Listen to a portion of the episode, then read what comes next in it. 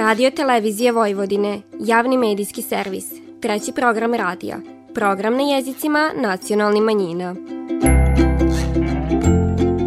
Vi slušate emisiju Radio Spektar.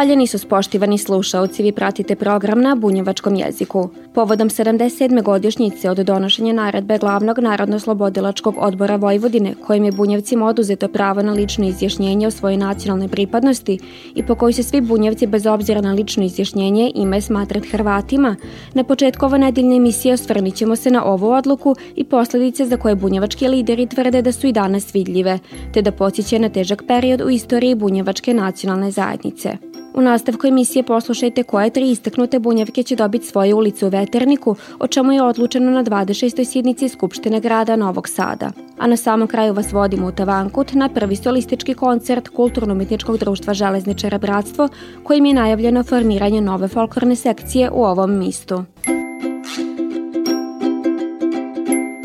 Vi slušate program na bunjevačkom jeziku.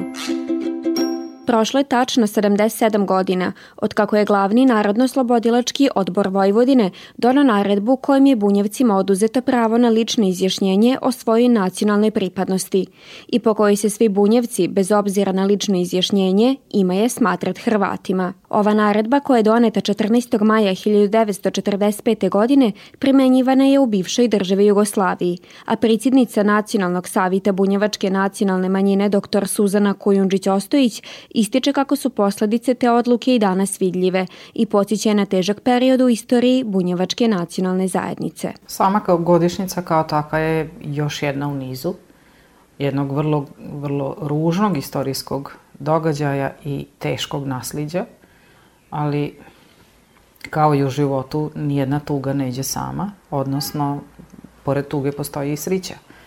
Srića jeste to što i dan danas postojimo, što se borimo za sebe, što sam ubeđena da će sigurno doći jedna od narednih, ko zna koja godišnjica, kad će i to biti okarakterisano onako kako smo tražili, jer to prosto jedno demokratsko društvo ne trpi i ne može biti. Ali činjenica da, da smo tu, da postojimo, da se borimo, da se razvijamo je sretna okolnost i jako dobra. I možda zbog te težine iz istorije da ne postoji, možda ne bismo bili ovaki kakvi jesmo, ne bi bili toliko uporni, ne bi bili pa mogu kazati toliko vridni da se borimo za sebe. Tako da godišnjica u nizu, ali svakako ići naprijed i to hrabrim korakom. Bunjevački nacionalni savjet je na pridlog Saveza Bački Bunjevaca prije šest godina podno inicijativu Skupštini autonomne pokrajine Vojvodine za donošenje deklaracije kojom bi se naredba iz 1945. godine okarakterisala kao akt nasilne asimilacije. Podneta je zvanična inicijativa, međutim ta zvanična inicijativa, koliko se ja upravo razumim, bi rekla da s obzirom da, da je sad novi saziv Skupštine, da bi bilo potrebno ponovo podneti jednu inicijativu. Zvanični odgovora nismo dobijali, ali nezvanični je naravno bilo. Koji su i kakvi je u detalje ne bi. Mislim da je činjenica da, da se ništa nije desilo u stvari najbolje pokaziva šta, šta, šta je na, na snagi, odnosno kakvi su stavovi, a to šta je privatno i kome je koliko žao što toga nema, to u ovom trenutku nije bitno. Iako je ovaj datum bolna tačka za bunjevačku zajednicu, s druge strane je on i razlog za slavlje i ponos, budući da je prije godinu dana izminjen statut grada Subatice, čime je bunjevački jezik od 14. maja 2021. godine u ravnopravnoj službenoj upotrebi u ovoj varoši, no srpski, mađarski i hrvatski jezik. Od samog početka našeg doseljavanja narod sa sobom, osim običaja, vire, naravno nosi i svoj jezik i mi smo evo u 21. viku uspjeli da on bude službenoj upotrebi. Sva ta upotreba koja, koju podra, zakonski koja se podrazumiva na nivou grada se nesmetano obavlja. Sve poslove vezane za privodilaštvo radi Kancelarije nacionalnog savjeta, uključujući i mene, i sve potrebe koje su u vezi sa tim su zadovoljene. Radit ćemo na tom da se taj krug ljudi koji taj posao radi da se proširi. Ostalo nam je još da se putokazi privedu, očekuju se ovaj, sredstva iz pokrajine, odnosno sa konkursa o, o službenoj upotrebi jezika i pisma, ali taj dio posla obavlja gradska kuća, odnosno lokalna samouprava. Šta je ono što, što nas još očekiva? O tom smo pričali u brojnim emisijama, dakle da predmet koji trenutno imamo u smislu izbornog predmeta bunjevački jezik sa elementima nacionalne kulture, da se, i kao i sam jezik, da se podigne na, na viši nivo izučavanja, odnosno mislim tu na fakultetski ovaj, nivo koji će nam onda pomoći da se budućnost u tom smislu trasira. Ovi dana očekivamo da iz ovaj, štampe izađe gramatika, a, tokom ove godine treba da izađe pravopis, zatim sintaksa i sve o, ozbiljne, rekla bi, i ozbiljni pratioci onog što je službena upotreba jezika i pisma i njegovog razvoja kao takvog. Bunjevački koji jezik u službenoj upotrebi na teritoriji Subatičke opštine ima posebnu težinu u godini kad se vrši popis stanovništva u našoj zemlji. To je jasan pokazatelj da bunjevci postoje, da imaju svoj jezik, pismo i identitet, naglašava predsjednica Bunjevačkog nacionalnog savita dr. Suzana Kojundžić-Ostojić. Naravno da svaki uspih jedne zajednice njoj daje određeni elan i oni, kao što ste vi kazali, oni koji su možda neodlučni da se izjasne kao takve da će to sigurno pomoći.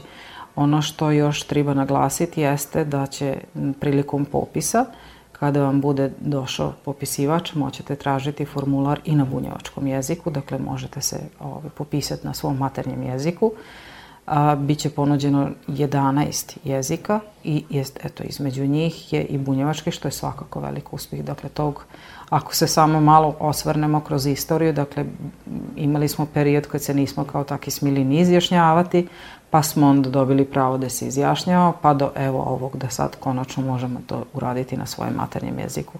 Mislim da su to velike stvari. Velike stvari su već urađene, ali Bunjevci dalje čeka borba za bolju budućnost. Pa iako je od donošenja naredbe glavnog narodno-slobodilačkog odbora Vojvodine prošlo puni 77 godina, u Bunjevačkoj zajednici ostaje nada kako će se od strane nadležnih organa ona konačno konstatovat ko akt nasilne asimilacije. Dok se to ne desi, Bunjevci slave 14. maj, ko dan kad su dobili pravo da posli decenije negiranja njevog identiteta i velike borbe zvanično divane bunjevačkim jezikom u svojoj varoši Subatici. Muzika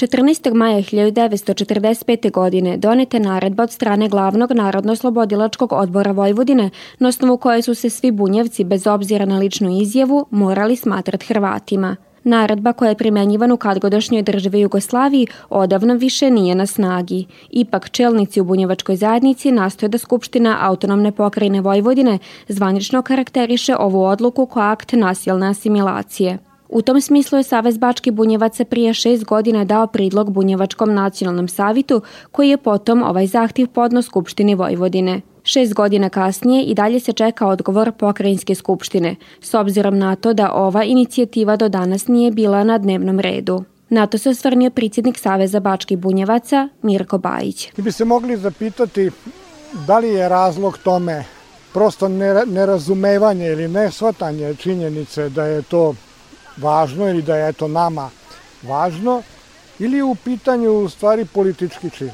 Ja lično izneću svoj lični stav. Mislim da je to u pitanju politički čin, odnosno nečinjenje.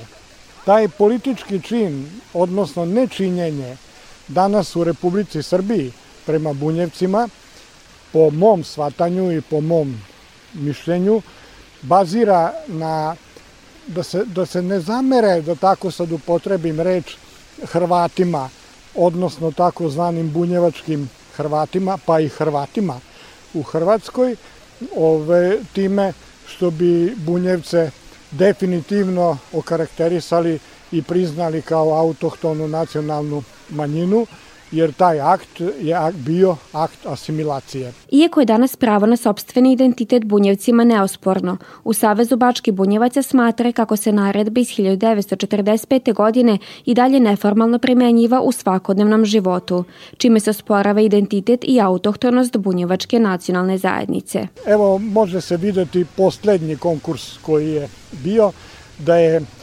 nekakvim takozvanim bunjevačkim Hrvatima su dati milionski iznosi za organizaciju kulturnog nasleđa, kako oni to prikazuju. Pa ko su bunjevački Hrvati? Evo ja sad da pitam zvanično, jasno da mi kažu u državi ko su bunjevački Hrvati. Mogao bi da znam ko su vojvođanski Mađari, na primjer. To su Mađari koji žive u Vojvodini. Mogao bi da znam ko su vojvođanski Hrvati, na primjer. To bi bili Hrvati koji žive u Vojvodini. Mogao bi da znam ko su slavonski Srbi, to su Srbi koji žive u Slavoniji. To je geografska odrednica. Ko su bunjevački Hrvati? Geografska odrednica, bunjevačka, tako nešto ne postoji. Dakle, taj sam izraz bunjevački Hrvati je nešto sasvim drugo. Taj izraz ili to da se promovišu bunjevački Hrvati u stvari jeste akt osporavanja identiteta bunjevcima i autohtonosti bunjevac, bunjevaca kao samostalne autohtone nacionalne manjine. Jer bunjevački Hrvati ne postoje kao nacionalna manjina. Odakle onda mogućnost, pa i pravo, državi od lokalnog do republičkog nivoa da finansira aktivnosti takozvanih bunjevačkih Hrvata. Evo, to je pitanje iz kojeg proizilazi naša potreba da se akt iz 45. godine mora naći na Skupštini Vojvodine i da se kaže je li to bio akt asimilacije ili nije. Savez Bačke Bunjevaca će politički i dalje insistirati na zahtjevu da se naredba iz 1945. godine proglasi aktom nasilne asimilacije, jer bi to posli 77 godina donelo dugo očekivanu moralnu satisfakciju bunjevačkoj nacionalnoj zajednici. Godine su mnoge prošle, sad čudno nas vrime gazi. Na ditinstvo što me sića, sve nestaje, sve prolazi. Na ditinjstvo što me sića Sve nestaje, sve prolazi Da li da pivam ili da plačem Ili da stare slike gledam Ti ostaše dani mnogi, dani moji bosonogi Ti ostaše dani mnogi, dani moji bosonogi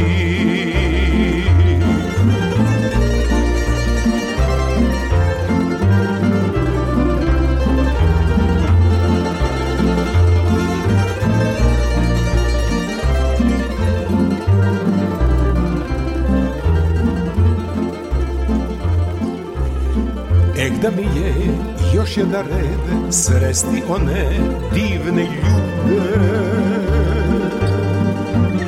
Što su znale svakog jutra ptice pismom da ih bude.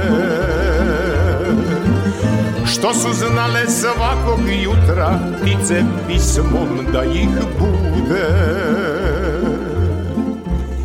Ni slavuji nisu više kao što su nekad bili. I oni su sa salaša druge neke gnjizdo svili. I oni su sa salaša druge negde gnjizdo svili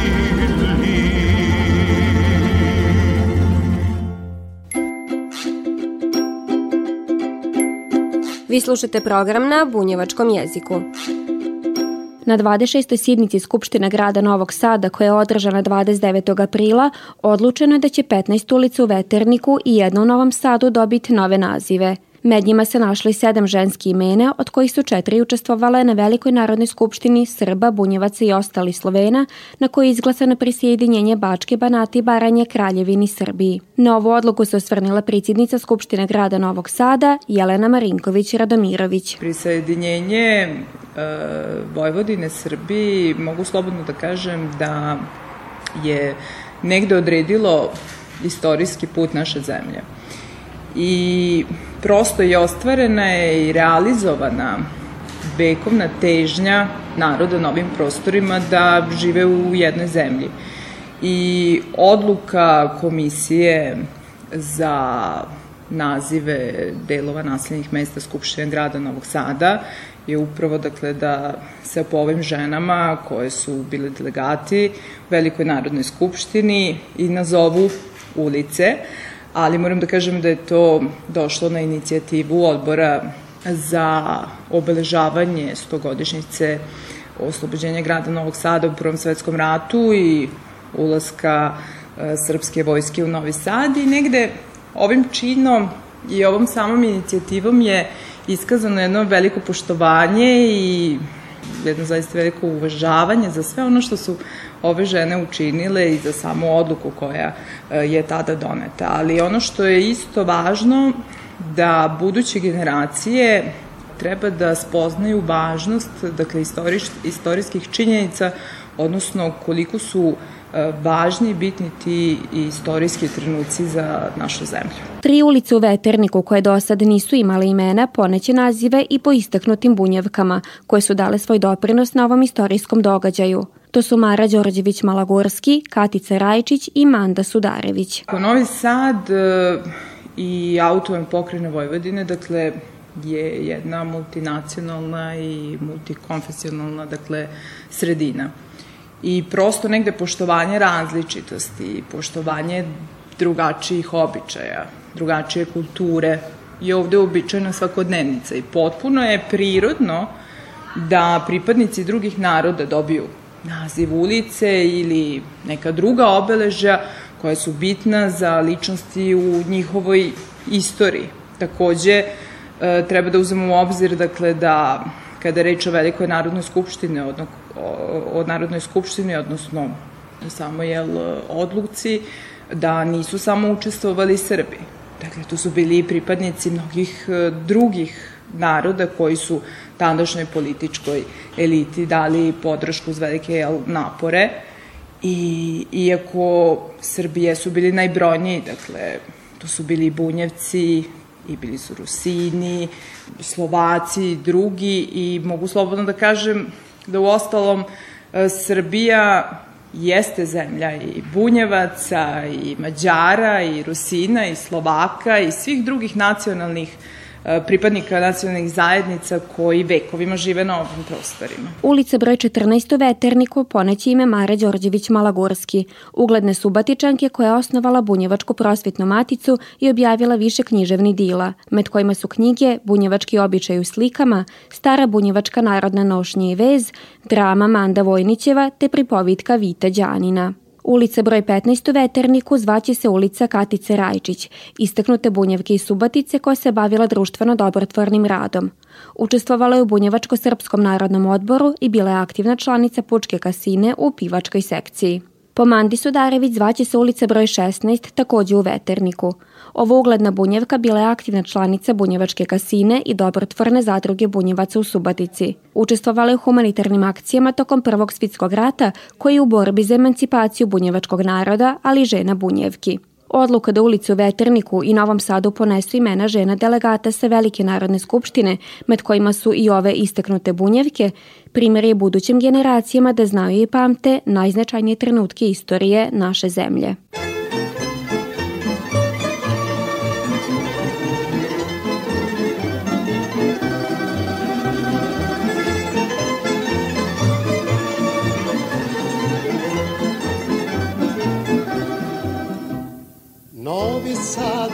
Ravnici grade, tebe krase vojvođanke mlade. Novi Sade, ravnici grade, tebe krase vojvođanke mlade. Tebe krase vinogradi plavi i tvrđava na Dunavu bali. Tebe krase vinogradi plavi i tvrđava na Dunavu pali.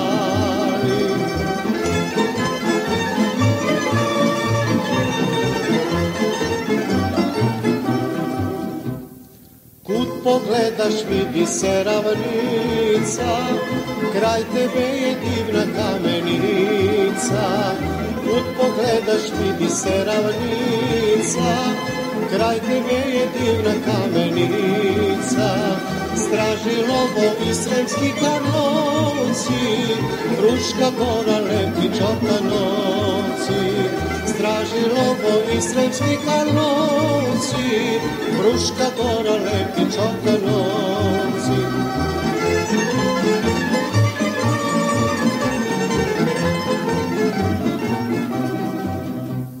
Novi Sade lepi si u noći, nisam ne znam kud bih teo poći. Novi Sade lepi si u noći, nisam ne znam kud bih teo poći. Kud pogledam su da je milina, lepa li je naša Vojvodina. Kud pogledam su da je milina, lepa li je naša Vojvodina. Prolične čarolije uz igranje i pivanje. Nazivi koncerta kojim se Kulturno-umetničko društvo Železničara Bratstva i Subatice prošle nedelje predstavilo publiki u Tavankutu. Bio je to prvi solistički nastup bratstva u ovom istu, a želja rukovodioca društva bila je prikazat folklorne igre i privuć mlade tavankućane u novu folklornu sekciju, koja je u planu da se oformi upravo u ovom selu. To potvrđiva predsjednik Kulturno-umetničkog društva Železničara Bratstvo Subatica, Antuš Romić. Želimo da se predstavimo recimo i u našim prigradskim naseljima i krećemo Tavankuta. Ja ne znam zaista da smo nekad za naših evo 77 godina postojanja imali jedan, tako reći, solistički koncert ovde u tom kutu. Možda je bilo pre nego što sam ja igrao, to je 72. godine, pa pre toga. Znači, evo jednostavno, to je jedan od povoda. Drugi povod je uh, u razgovoru sa određenim ljudima, meštanima ovde iz Kuta, uh, verovatno ćemo da pokušamo da otvorimo jedno naše odelenje ovde u tom kutu da, da, da, da animiramo decu koja su zainteresovana i omladinu naravno, da vidimo kako će to da ide, pa da možemo da radimo sa njima. Kulturno-umetničko društvo Železničara Bratstvo osnovano je 1945. godine i najstarije folklorno društvo u Subotici. Kroz svoj rad ono niguje tradiciju, običaje i kulturu svi naroda koji žive u našoj zemlji, a poslije ovog koncerta očekiva se osnivanje novog ogranka u Tavankutu te rad sa dicom koje žele igrat folklor. Koliko je značajno postojanje kulturnog društva koje radi s mladima na selu, ističe predsjednik Savita mesne zajednice Tavankut Dejana Lončarević. Pošto smo se dogovarali već neki duži niz vremena smo o ovome planirali da osnovimo to jedno društvo jer je to od velikog značaja za naše selo. Smatramo da ima potencijala, da ima dosta mlade dece koje su tekako željna tog društvenog, kulturnog, umetničkog folklora i svega što čuva našu tradiciju, tako da mislimo da će to imati tekako veliki jedan rezultat i očekujemo da će biti zadovoljavajući. Koncert koji je održan u Domu kulture privukuje velik broj positilaca, od najmlađi do najstariji, a predstavile su se reprezentativna i dičija folklorna grupa sa 13 koreografija. Prikazane su igre iz svi dilova naše zemlje s posebnim akcentom na bunjevačke igre. Mladi članovi bratstva su kroz svoju igru predstavili sve ono što folklor zaista jeste. Prije svega prijateljstvo, putovanja, druženje, igre i pisma. Svoje vršnjake su bratstvo pozvali Dragomir Mijatov, Sara Švraka i Dunja Babić. Pošto sam igrač prvog ansabla, shvatam da deca uvek hvali.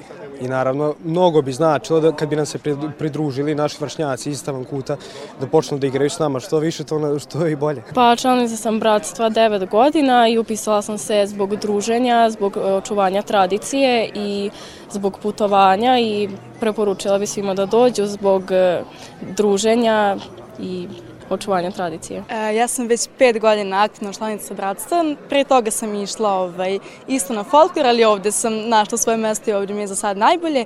Pa smatram da bi svi koji su željni, koji želi da probaju ili bilo što da treba da se upišu na folklor, bar da vide prva dva, tri časa, pa eto što da ne, možda i neko ostane duže. Kulturno-umetničko društvo Železničara Bratstvo poziva sve tavankućane da njim se pridruže u novoj folklornoj sekciji, a za početak će se probe održavati tokom vikenda. Koncert koji je bio svojevrsni poziv za učlanjenje održan u organizaciji Ustanove kulture Centar za kulturu Bunjevaca, a med gostima su bili predstavnici Bunjevačkog nacionalnog savita, Bunjevačkog informativnog centra te Bunjevačke udruženja i ustanova.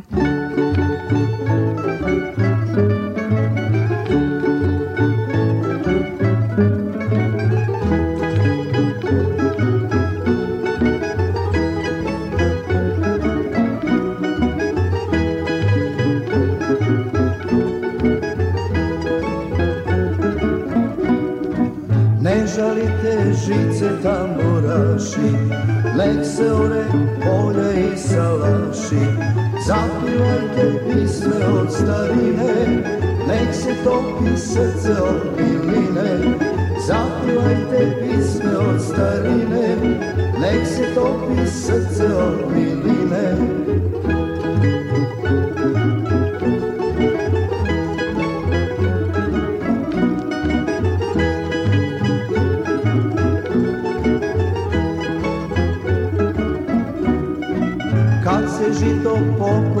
pokosi sa njiva, tad se piva, igra i uživa.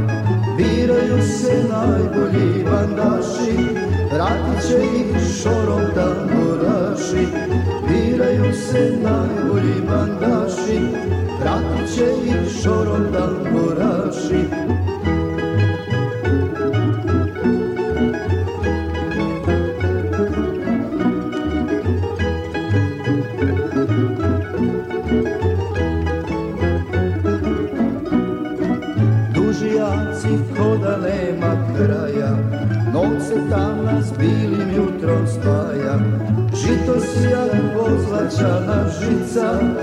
Veseli se cijela subotica.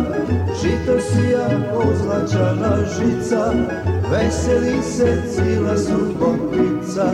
Slušali ste emisiju Radio Spektar. Slušajte nas petkom posli podne od 14 časova i 15 minuta do 14 časova i 45 minuta na radio talasima 100 MHz trećeg programa radija Radio Televizije Vojvodine. Ovo izdanje emisije za vas pripravila Vanja Nešković.